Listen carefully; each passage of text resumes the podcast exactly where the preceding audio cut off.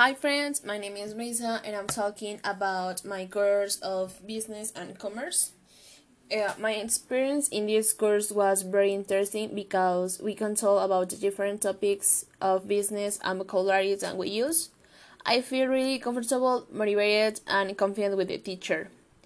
Uh, some advice that gives you is trust in your idea, learn about the business that you want to start, search some examples or information on your topic, start to learn about finance, and inform yourself about the legal part.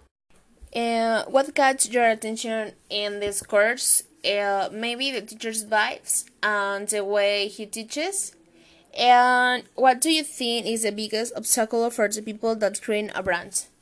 Um, I think that the bad planation and stage in some point. I mean, Eh, it's like having the mind in what or maybe not being sure sure about your business idea.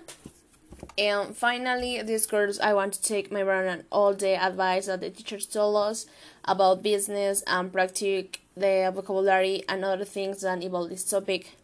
So this is all about this course. And thanks for listening me and see you the next podcast. Bye.